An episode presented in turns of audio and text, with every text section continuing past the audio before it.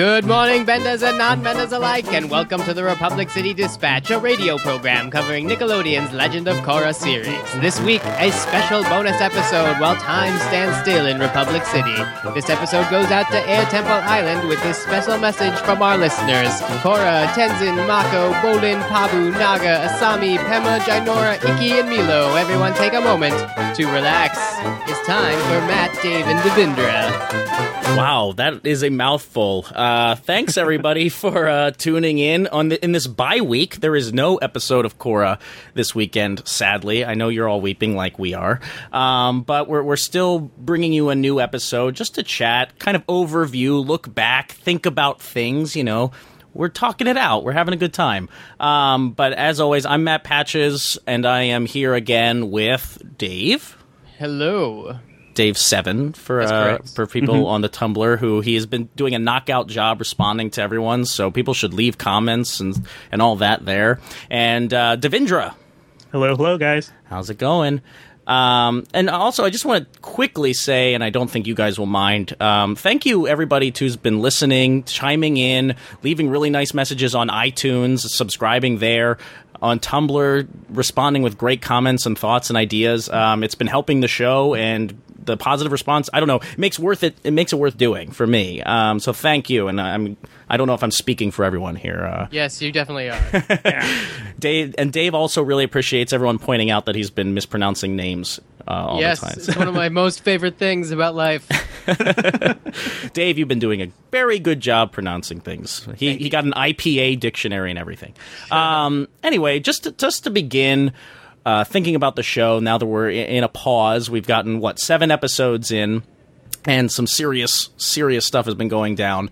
But we wanted to step back for a second, at least I do, and just think about. Um, I said this last week that fandom can be a difficult thing. It can be. I love getting hyped up, and I love thinking about Korra.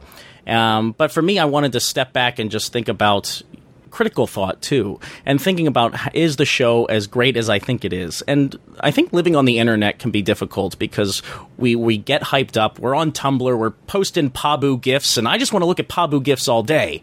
Um, but that can cloud our eyes a bit too. And I just wanted to step back and kind of talk about how fandom influences us and how we should still be thinking about the show in a, in a serious way um, because it holds up it really does. I think by stepping back, I learned that the show is really good. It's well crafted, it's well constructed, it's well directed, and um, it's a great show. And Devindra has some great stories from the early days of the internet. Oh God, I feel so old now. Uh, you're not You old. guys are only a couple years younger than me. I know, but but I mean, Jeez. fandom. It, it- it shows like the rapid growth of the internet, Yeah. right? Like we've had completely different experiences growing up with it. That's a good point. I was saying to someone back in my day, the iPhone camera didn't have a flash. Yeah, that's so long ago. But I- I'm thinking like old internet. I'm thinking really old internet, and it definitely is the reason that I'm into the things that I am today and have discovered things. I don't know how it is for people today, and um, just how they get into things and how they can critically think about them. One of the hardest things for me was, and I was telling Devindra before the show, or and Dave, uh, the way I got into kind of online fandom was through a movie or a movie website called UpcomingMovies.com. I'm sure you can assume how I found that on the internet. uh, Alta Vista search, of course, and um, landed on this thing and just getting hyped up and excited for things that were about to come out and following them and getting really into movies that way. Um, how did you guys start kind of becoming fans of things? I think it's different than it used to be because of the internet. Yeah, I I mean, mean- well, I, I think I had a little bit of internet help because I definitely remember being in chat rooms where people would be describing the X Files feed on the East Coast, um, and so I could like learn about what the plot was an hour before actually watching the X. That's hardcore. But um, I, I think Devindra's had a much more interesting experience engaging with fandom than my chat rooming. I mean, uh, chat rooming, chat rooms were like one of the big things. Uh, AOL chat rooms. I spent a lot of time in there. There were also these uh, back when CGI. So like the like you, you you could like type in something into a forum and hit a page and it would refresh. This is before JavaScript and everything made it really made web pages really interactive. There used to be these CGI chats where people would just kind of hang out and talk about things like anime and Sailor Moon and whatnot. Um, my big thing jumping into uh, fandom online probably was around anime because there weren't too many people who watched it around me. It was kind of tough to get back around like the mid 90s. So like I think 1995 when I first had net access, like looking at things around Rurouni Kenshin, uh, Ronin Warriors, uh, Sailor Moon, guys. I loved Sailor Moon. this is a big moment for Devindra, by the way, because he's admitting to everyone now that he's no, an obsessive I'm not Sailor to Moon. admit it. This is this is actually one thing I've learned. One thing I've learned really early on is that you know if you love something and if if it's good and you're passionate about it, you kind of don't be ashamed of it. And I think we've kind of come into that too with geek culture. I mean, look at the Avengers, guys. Like that movie. That movie's a miracle for so many reasons. Like the fact that it's actually so good, but the fact that it's so popular too like we're seeing geekiness at a it's just totally mainstream now. It's totally accepted. And uh, yeah i've seen other people like celebrities talk about how much they love uh, sailor moon. Donald glover from community he's talked about his huge crush on sailor mars that sort of thing. Um, all those early shows really got me into it. And then i learned other anime like that sent me to evangelion and escaflowne and things like that. And it kind of just grew up from there.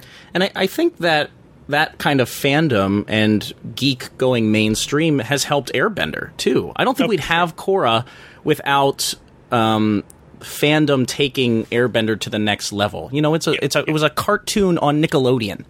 Yeah. That really, I mean, people were mm-hmm. cosplaying it at Comic Con, and people were bringing, you know, we have to admit, M Night Shyamalan made a two hundred million dollar movie based on it. It had popularity, and we helped it by like getting it out there. And I think the internet is a huge part of that now. Yeah, yeah, for sure. I mean, but you could even try track the very existence of the Last Airbender of the original show to like you know this rising popularity of anime. It got to a point where you know American companies were kind of financing uh, anime movies, like uh, the sequel to Vampire Hunter D, Bloodlust. Uh, that is that's an English movie. It was made to be dubbed. And then it was like retranslated back into Japanese, but that's totally made for Western audiences because they didn't. Who was behind that?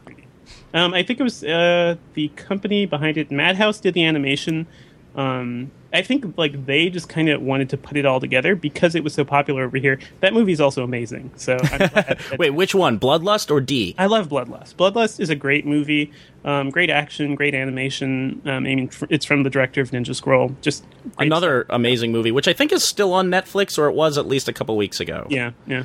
Um, but uh, you know, it's funny that you mentioned that they, you know, America was starting to produce their own anime and kind of doing things on their own. I think the Matrix helped establish that too, and just it, it made it more acceptable because anime was so tied into it, and the Matrix had such a presence on the internet. I think they really pushed that too and brought it to the the internet's attention. And as we know, the internet can, internet can make things explode. Um, and I, I think that's why it took off here at home. I don't. Do you, do you think that? Oh, I mean, I mean, uh, the, the nature of the internet is just to you know elevate certain communities, and I think it's more yeah. like the Matrix reached into the pointed the popular culture in the direction of the internet, maybe. But I think those communities just form by the nature of what it is, because you're it's essentially we all grew up liking stuff, but you the only other people you had to compare it to were your friends, and they're more mm-hmm. likely to like what you like. So it was amazing to me, come you know like 1997, to be able to get in very limited contact, but at least contact with other people that were liking it a completely different way. And I mean that's I guess how it would push me towards critical behavior because I think that the internet definitely helps with that, um, even if it's at a very basis level of your theory's so stupid or Yes, uh, yes. I wrote this fanfic.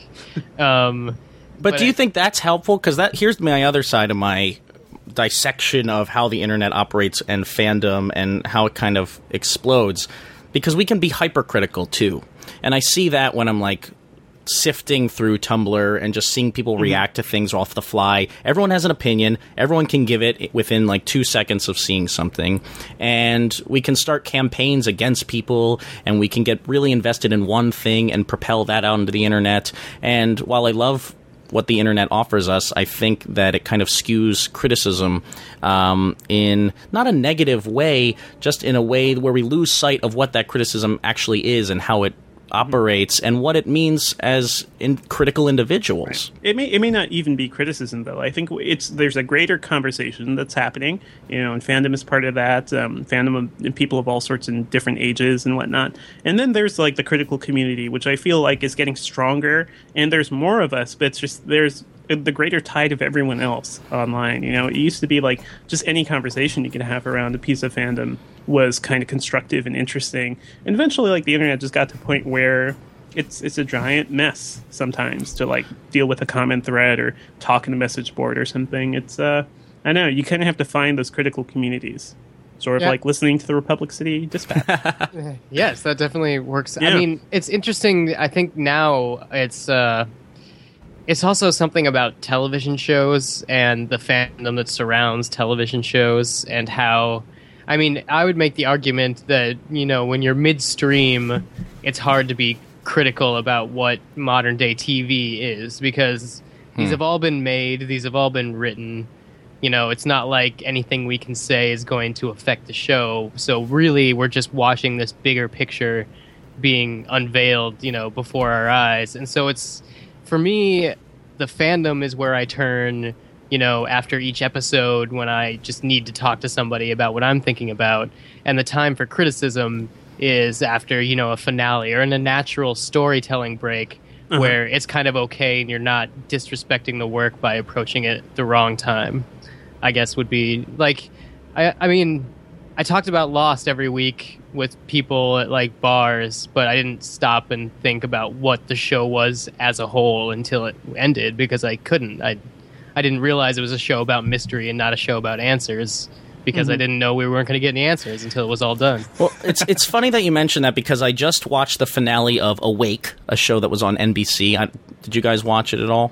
No one, you no one did like really. I, I watched it. It's just Matt. I feel like this is your first experience loving a show that you know will be canceled. So I, I hope you're. What okay. does that Are you all right? mean? No, it's, you were really passionate about. it. I was like, I dude, was. this is totally going to be canceled. Uh, but Like, I- uh, I'm going to love it. But I'm going to love it from a distance. I I still absolutely. need I knew it was going to be canceled the minute I saw the pilot at South or uh, at Sun or what what was it called? Comic Con, San Diego Comic Con. I knew it was going to be canceled because it's too. It, it's not for the mainstream. It's too Mm-hmm. layered. It's too complicated. And I'm not saying it's too smart. It is just too convoluted at times. It had problems, but it, It- was a really interesting and high Yeah. concept. But the one thing now that the show is over, um, people were really worried: is this show going to answer the questions that it has set up in its mystery? But here's why I like it: um, for the same reason as I love Lost too, and. And I love all shows, really. Like even Korra, where we have every week lots of questions we want answers to. And I'm always afraid people are going to get unnecessarily mad about not hearing those questions or not having those questions answered. Because at the end of the day, shows can't be about answering every single question because you have an endless list of them. And uh, I think of this about Awake, which was about split realities. Is he dreaming? Is he not? Which one's real? It's about Lost. You know, were they dead the whole time? Why was there a polar bear there? What were the others? Blah blah blah. Um, and Korra fits in this too, I think, and it will when it ends. But like, we can't expect there to be answers to everything. What we need is emotional payoff. And if we get that, and this is why Awake is so satisfying, even though it's a finale that was written before they knew uh, that there wouldn't be hmm. coming back for a second season, the ending is so fulfilling. It's so emotionally successful that we can't. We have to stand back and say, yes, this is a great show. And we're not going to get everything. They created a world that was so dense and so full of mythology that not everything can be answered. And you know what? I'm glad because now my imagination can continue to run wild and I can continue to love it forever. Sure, I, I hear you. Although I don't think Korra is in danger of like being any like like those either of those shows because Awake had this really crazy concept that I'm not sure they could have ever really explained. I still need to catch up. And Lost, like it was really great. I understand. Like I loved the characters. I loved when it was great. Um, but there were entire seasons of Lost where nothing was happening. and I'm not gonna like bring up you know started. That's a really here. long- But uh, Korra seems like it was well written from the start, and Hmm. they knew exactly what they were doing. So that's I'm less worried about the answers we're going to get here because I think they they kind of know where they're going. And I mean, they did it too with Airbender. Like, Sure. I, there was there was some filler there, but not too much. It's it's less of a worry for me with Korra and more people getting hung up about specific things. And I never Oh, yeah. want to do that because I, I hate nitpickers for anything. Like, they're Yeah. those are the least fun people. and the, the internet can harbor that a bit. But I have to say that I'm extremely proud of everybody, at least who contributes and talks on Republic City Dispatch, the comments and uh, contributes to the Tumblr because everyone seems very grounded. And for uh, aside from a few negative people, like I just think the Korra fan base is successfully doing it, and I hope they continue to just be grounded and and love the show, but also have questions and think about it critically. Um, but Dave w- wanted to bring up something that we've been overlooking, uh, critically speaking, about the Legend of Korra. Dave, I'm segueing to you, probably in a bumpy way, but Yeah, no, I think um, li- re-listening to a few of our episodes and hearing some of your guys' responses, I think we might have given an Asami a unfair shakedown by assuming we knew who the character was and not talking about what we actually saw um, Asami do. I think in the last episode, which was we essentially had to get brought up to speed on her character um, really fast, and so I wanted to. I've been talking to some people and soliciting some opinions and i'm starting to think that maybe like the car driving scene wasn't so much all about being devious as it was uh, providing us a link between asami and Korra and letting them enjoy a like two girls activity just so um, when asami starts being a little sassy to protect her father we don't see it as devious we see her as more like Korra but just you know on a different a non-bender Korra if you would uh, Whereas, you know, Korra has a certain amount of prestige naturally by being the Avatar. Asami just has it from uh, being a Sato and uh, being rich. Um, but I, yeah, I think Asami could go either way.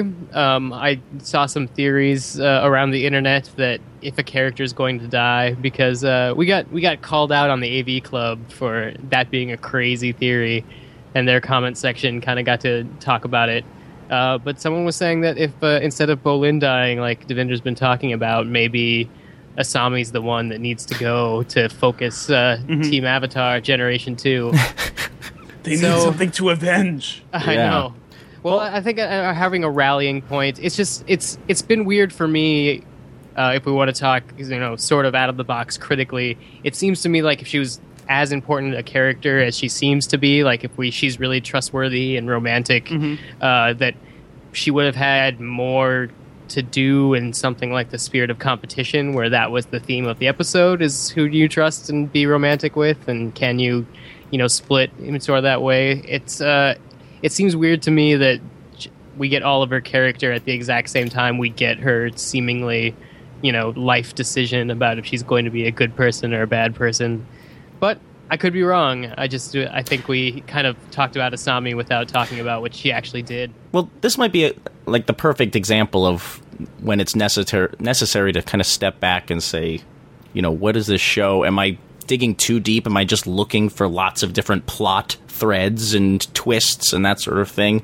Or is Asami just this redeemable character who's when we catch up with her next, or she'll be grappling with this horrible revelation that her dad is turning on her friends and trying to kill them. You know, that's really compelling. Um, are we are we projecting onto her what we want because we're always looking for twists um, in a show that is really just about characters and trauma and and um, you know just dealing with that huge issue. I don't know. Like to to some degree, though. Like I don't think anything we've said shouldn't be taken as gospel. Like we're we're really just saying, hey, like this guy looks kind of fishy. I wonder what's going to happen here. It's like it, it's very different than like we're making bets with like I don't know blood money about who's going to die at the end of the season. So I, for me, Bolin just feels like I've seen a lot of anime, and I feel like they're going to make us love this character, and then they're going to take it away. You're critically assessing it based on your prior knowledge. Yeah. I think that's what great criticism really is. I mean, you're you're not you're not spewing, you know, you're not bad mouthing Bolin and saying he should die. No, I love Bolin. Yeah. Um, convention says that you might be right. Uh, he you're deep he reading. Yeah. Bolin, you know? Yeah, he will cry, but he will cry when Bolin dies. Interesting. Well, I think that's the only thing that I feel like we left out of previous conversations. Um, Another interesting sort of thread that I guess I wanted to bring up is uh, people have been talking a lot um, in comment wise and uh, through our inbox and on other avatar sites about uh, sort of the place that bending's taking in our new universe and how um, I think I don't remember where I saw this, but I thought that uh, it was interesting. Someone described that it's no longer art; it's more like a skill so it's being used uh, practically. But Mm-hmm. It's been that- commoditized in a way. Yeah. Yes, and then it's something that you know these more specializations are just because it's just one of those things. You could go get a book on how to lightning bend, or go you know get a teacher. It's not about becoming one with a in, inner inner part of yourself. So I thought that was also noteworthy. Well, it's interesting to me because I, I hope we don't get too much. I think I've said this before that I hope we don't get too much explanation for that kind of thing. Like I like diving into this world and just seeing how things are operating here and kind of letting my imagination run wild in that respect too. Just understanding, okay, this is where we are in this time based on this many years going by. And I, I've been thinking too, like, I hope they do another series, like in the future or something, and just like continuing to drop me into random universes. Um, because I I love just familiarizing myself in the new place and and not worrying too much about the connections between say the last airbender and the legend of korra and trying to figure that out um, but i like that the evolution makes sense too we understand the previous world and we understand this world and we don't need the filler and that's why i love the show because it's so economical Yep. And There I think go. it, it's it's it sometimes seems a little rushed, but thus far I like kind of having no filler. I think if we would have had a lot of episodes like the Spirit of Competition, I would have. I don't know. Someone was saying else. I think on the AV Club, they're like, "Oh, th- this needs more episodes like the beach," and I'm like, "No, we do not need any side episodes where it's like." Oh, let's forget about this impending Yeah. genocide and let's go go have to the shakes. And that, that, by the way, is just so anime. Like every Yeah. anime series, even like uh, Evangelion, does that, um, and they wrap it into like a crazy, you know, apocalyptic monsters coming to destroy the world too in that same episode. But they'll still have the beach episode. Uh, that's some great fan service, but yeah, I don't know if we'll get more of that here. finishing up our little lightning round here. All right, so here's how's this gonna go. I've been reading through all the Tumblr inboxes and emails and most of the comments. That that's kind of updating live, so I will be less likely to have had all of those. But I've narrowed it down to a bunch of our questions that keep coming up, some of which I've addressed on the blog. But I think I'm going to ask them of Matt and Devindra. And if they disagree, we'll figure out why. And if they don't, uh, we'll just move on and assume that their yes or no answers Yeah. are uh, good. Deciding who goes first, though, you guys each have to come up with a animal combination in the style of this universe, and the one that pleases me the most wins. oh so i can't go with just bear I, will I mean that that could be your entry, though. If Devinder comes up with something I like more, he goes Camel first. rabbit. All right, Devinder's going first for trying dang patches. Because I right. want to see a camel rabbit. All right, here we go. Devindra is Bumi Amon. Eh, no.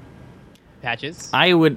How could I? I want to know what people think. What is there an inciting fact that people think he would? That would be. What's the connection? I really don't understand that theory. People seem to think that he dodges attacks like a bead leaf airbender. Um, Wow. like he would be close to the airbender family, and that uh, he um, I don't Uh, think he what is it? harbors spite for anyone. So no, I would have Mm-hmm. to say no. All right, Devindra, will we see or talk about Koh the Face Stealer in the Legend of Korra? I eh, are you saying in season one or two? Because I think we will at some point. Yes. All right, Patches. I th- I'm gonna side with Devindra on this one. It seems though it seems like a very particular detail from s- Yeah. the first series to get into and really expand. But I do think that we're gonna jump into the spirit world at some point, and Mm-hmm. it would make sense. And may- you're right. Maybe that's a um, book two for Legend Mm-hmm. of Korra. But I, I don't see us getting into the spirit stuff too much this season. It's just such a cool concept that I can't see them leaving it all on the table. I want Code uh, to come into the real world. Ooh. I want. I, I, I'm waiting for spirit crossover here. Yeah. Legend of Korra is going to become Bleach in the second season. You heard Exactly. it here first. All right, is it important to the plot, not the theme, that things like lightning bending are less specialized?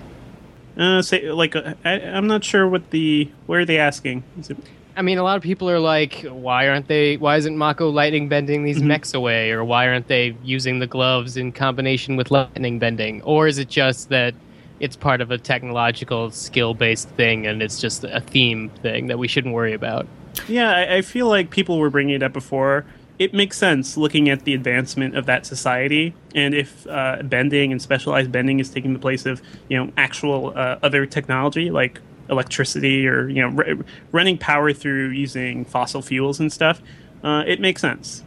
Patches. Well, I think that um, it's a plot and a theme thing because I think it's very much that the world is out of tune with um, the spirituality, and that bending is very much rooted in that. And if you're going to just casually use it, then you're forgetting where it's coming from. And then that is what's going to irk the spirits, and in my opinion, like fuel somebody who's trying to take away bending, and given that power by his spirits. Will Korra go into the Avatar state, Devindra? Oh yes, Ever? Yes. Um, Patches. See, I'm I'm wrestling with that one. I want obviously I would love to see that because mm-hmm. everyone wants to see the Avatar state. Would it be more powerful to never do it and just see like, you know, the flashback of Aang going into Avatar state accidentally hurting people or doing something wrong and and then pulling that power away and realizing she doesn't need it? That would be very compelling. Um, but I do think we'll see the Avatar state. I also feel like her avatar state may be very, very different than what we're expecting. Like that could be the interesting Yeah. surprise. All right. Uh, Devindra, more Naga or more Pabu? More Pabu, come on. I do love Naga's nice and all, but Pabu is is amazing. But I will say this: I love Pabu because Pabu and Bolin are like an amazing silent comedy team. Um, but what I love about the original Airbender is Aang's emotional connection in like a man pet sort of way Yeah, to Appa, and I wish that Korra had a little more of that with Naga. Mm-hmm. There's a little, you know there's snuggling every so often after she gets off of him from riding, but um, more of that. Uh, There's no time for that. no, there isn't. There isn't time. it's everything's too important. All right, Devindra, is Tarrlok bad?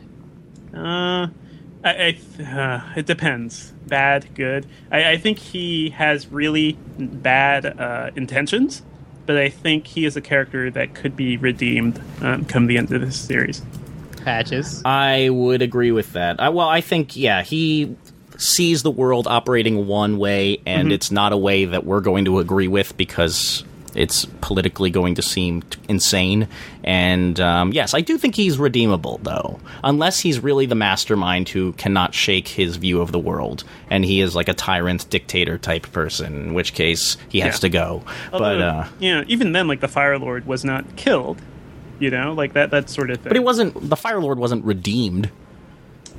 Uh, but he was he was given the the pass because he is a human. he is one of the people. He's a part of the society, and that's what the Avatar does: bring them together. And I, would see actually Tarrlok like doing see that. more of that and what happened to him in this series. But anyway, I think that's uh, confined to the promise, which its release schedule might have been screwed up too. My comic book store did not have it, but they seem to have thought that they did have it yesterday. Oh, okay. Anyway, but Amazon says it's been pushed back to June 12th.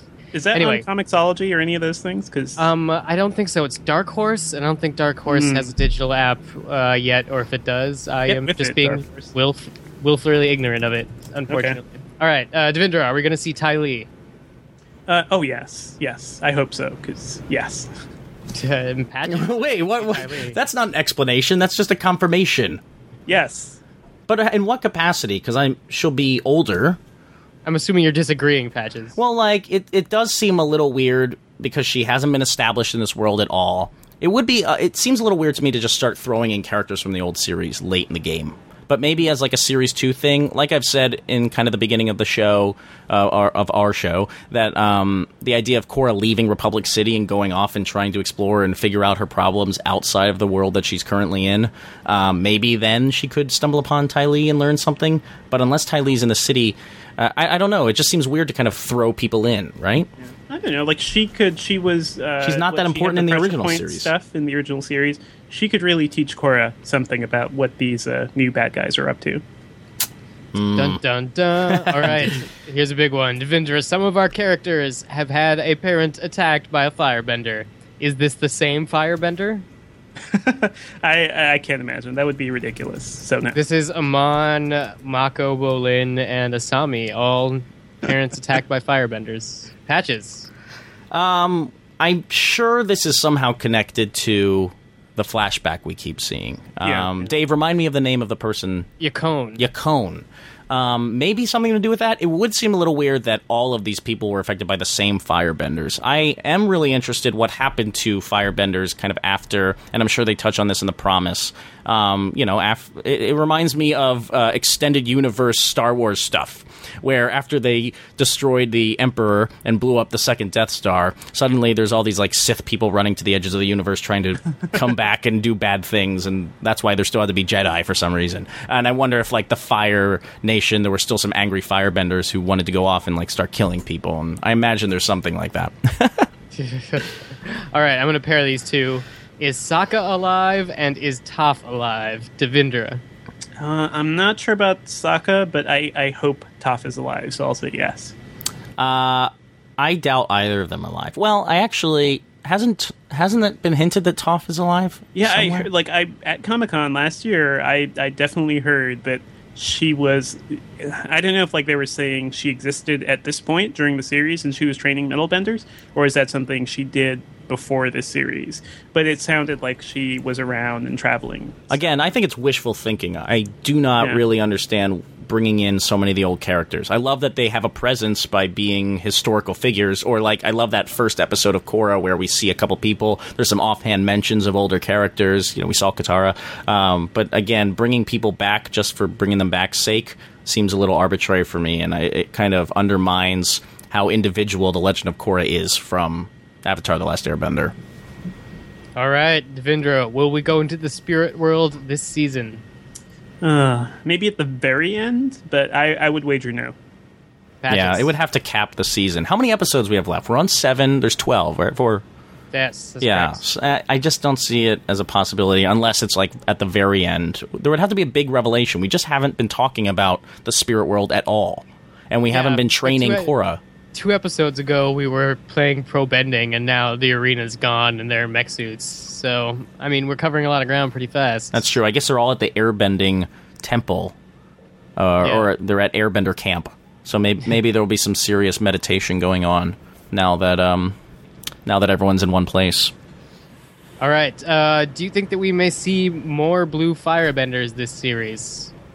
That one i think is directly pulled it's grammatically interesting. Devindra. Mm. Repeat that because I'm not sure I understand it. Blue firebenders. Like Azula was, you know, using oh, the blue oh, fire, okay. like uh, evil fire. Yeah, yeah. I, I, feel like we will see that, and that could be the evil firebender. Yeah, Yakone. Uh. oh, you think Yakone's the evil firebender? Oh, I want to know what happened to Azula, really. Yeah, yeah that seems really like the only story. thread that could really have spawned something evil post uh, Lord Ozai being defeated. Zula Rebels. Yeah. Zula Rebels. I love that. I don't know. All right, last one is Alive Zuko Evil. No. No, absolutely no, not. That's the whole point of the last season or last series, right? That would undermine Avatar: The Last Airbender in every Completely. way, shape, or form. Yeah. So no. That's been our lightning round, folks. Thank you very much for asking. If you did not ask one of these questions, then I will do my best to get to it on the blog, republiccitydispatch.com.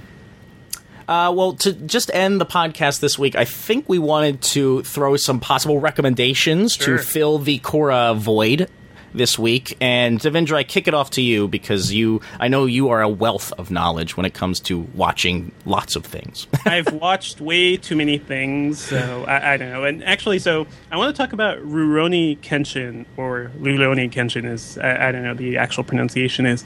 Um, I'm surprised you guys have never heard of this because it was one of the most popular series in the 90s and uh, even even earlier, like last decade. Like there was still stuff happening. And this series is about a man named Himura Kenshin who was like the best assassin in the Japan in Japan's Tokugawa era, and since that all changed and it, it, the series takes place in the Meiji era, this is when like they're getting westernized. So it feels a lot like Legend of Korra. Actually, you see things like more guns and people dressing in Western style, but in this era, he's just a really nice guy who's trying to atone for all the people he's murdered. And he walks around with a samurai sword that has a reverse edge. So he like it, it's actually really hard for him to kill somebody too. Um, the yeah the inside edge is what's sharp on his sword, and uh, yeah it's the sort of thing like if he flips his sword, you know stuff is going to get real. You know, it's, it's, just one of those shows, and it's about his redemption. Uh, the first season is him like uh, meeting these characters in the dojo, just becoming part of a family. There's some great like uh, just great villains too because they're all um, a lot of them are inspired by comic characters one villain's inspired by uh, wolverine uh, just great characters great villains um, the first season of Rurouni Kenshin is just really interesting, at least for the first 13 episodes. The second half of it, kind of hit or miss. What you really want to watch the series for, though, is the second season. And in this season, uh, the it's not too much of a spoiler to say, um, when he gave up being an assassin, the Emperor ended up choosing somebody else and this person is just completely evil. And now in the second season, he's like uh, basically trying to uh, take over Japan with his craziness. So things get real. Uh, the animation is amazing.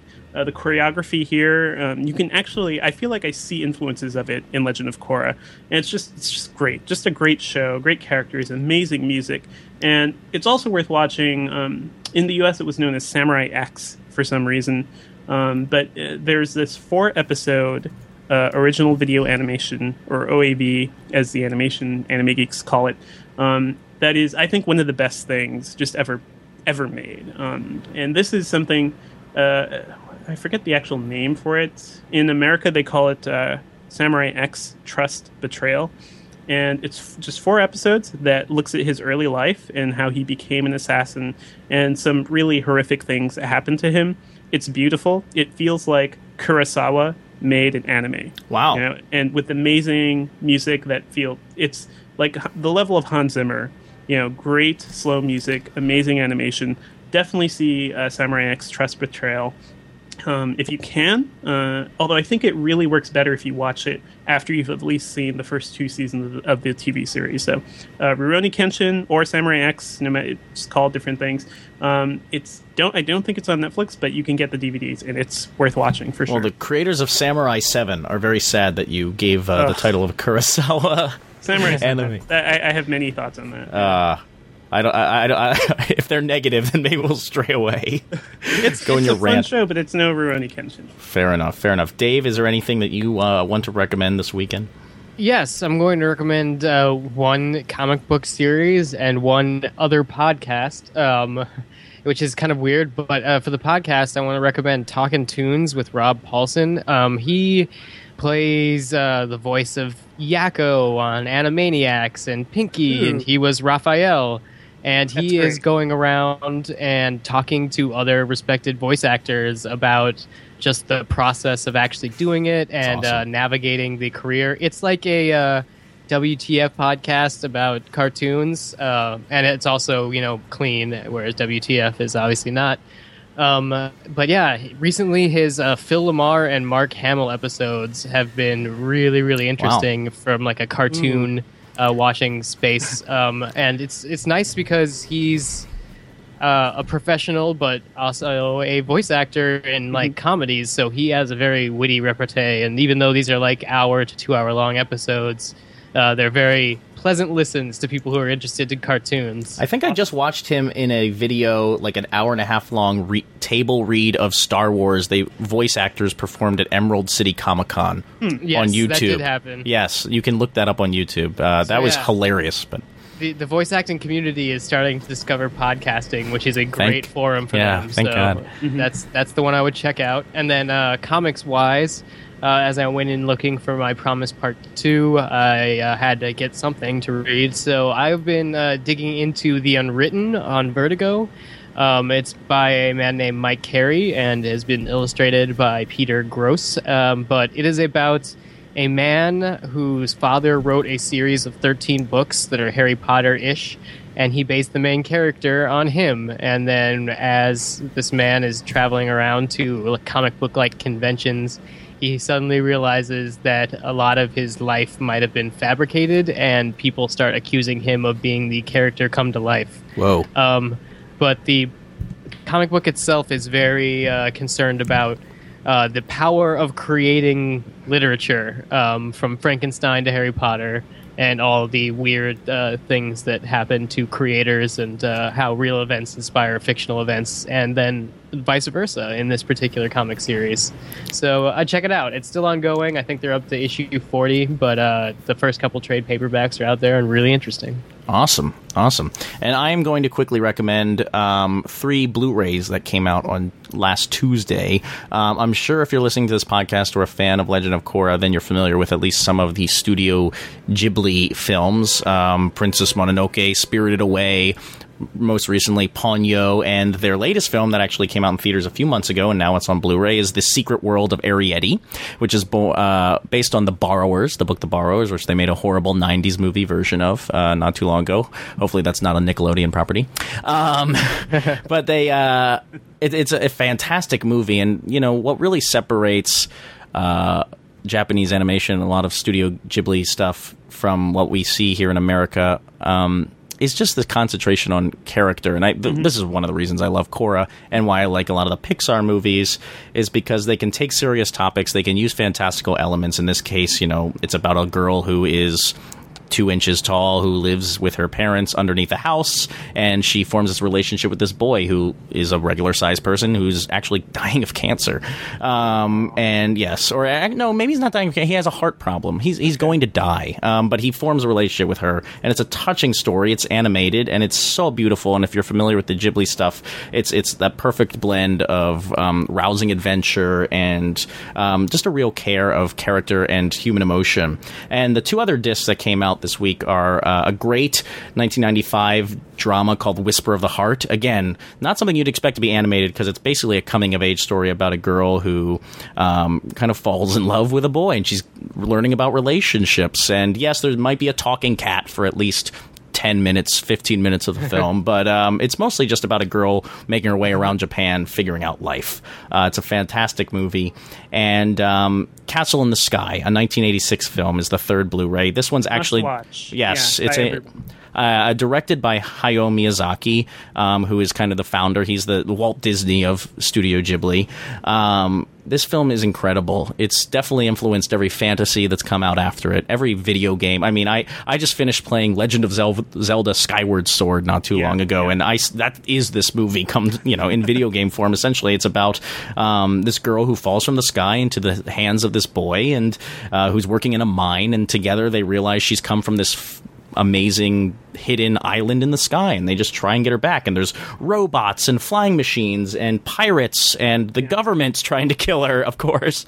And um, it's such an amazing blend of all these different ideas and through miyazaki's incredible illustration animation and um, his vision is, is so pure here something you just never see here in the us i don't think. Even in the th- films that i love from pixar or something they're just uh, this this one is imagination unleashed and I couldn't recommend it more on a Blu-ray. It's so crisp and amazing. Seeing it on the biggest TV you possibly can. Um, yeah, and that's what I would recommend for this week to fill your void. Um, and I think that about wraps us up for this episode. Um, Dave, uh, is there another one? Oh yeah. Yes. Um, uh, so now we're hearing not from Nickelodeon yet, but from good old Time Warner and Comcast that there will be an episode uh, oh. Saturday, June second, and it will be called When Extremes Meet. Ooh. Well, we will uh, hopefully yeah, get confirmation wrong, on that soon. Please yell at Comcast uh, and not at us. Fair enough. Excellent. Well, we'll be back next week with something, and hopefully it's another episode. And if not, we'll figure it out. But um, thanks again for listening. And why don't we sign ourselves off, Dave? Hey, I'm Dave with the Seven. You can follow me on Twitter at da7e, or uh, come ask me some questions on our Tumblr, republiccitydispatch.com. Devindra. Uh, you can find me on Twitter at twitter.com slash Devindra. I write about technology at venturebeat.com. I podcast about movies and TV at slashfilm.com. And I also do a tech podcast at thedrilldown.com. And I'm Matt Patches. You can find me on Twitter at Mr. M-I-S-T-E-R Patches. I'm actually on Tumblr, which I wanted to mention, at mattpatches.com. Um, and you can find Dave and I podcasting uh, about movies and pop culture and all sorts of things at our other podcast, Operation Kino, which is on iTunes. And I think that about, I'm the movies editor of Hollywood.com, my actual job. And I think that about wraps things up. So please, again, thank you so much for listening, all your support. Um, give us feedback either on the Tumblr Tumblr. iTunes reviews obviously helps us get out there and uh, keeps the spirit of Korra alive on the internet in these weeks when it's not actually on. Yeah, Um, we're gonna outlast those Game of Thrones people. exactly. We're going to have We a lot have to more talk episodes. about. Exactly. uh, so there you go, and we will see you next week.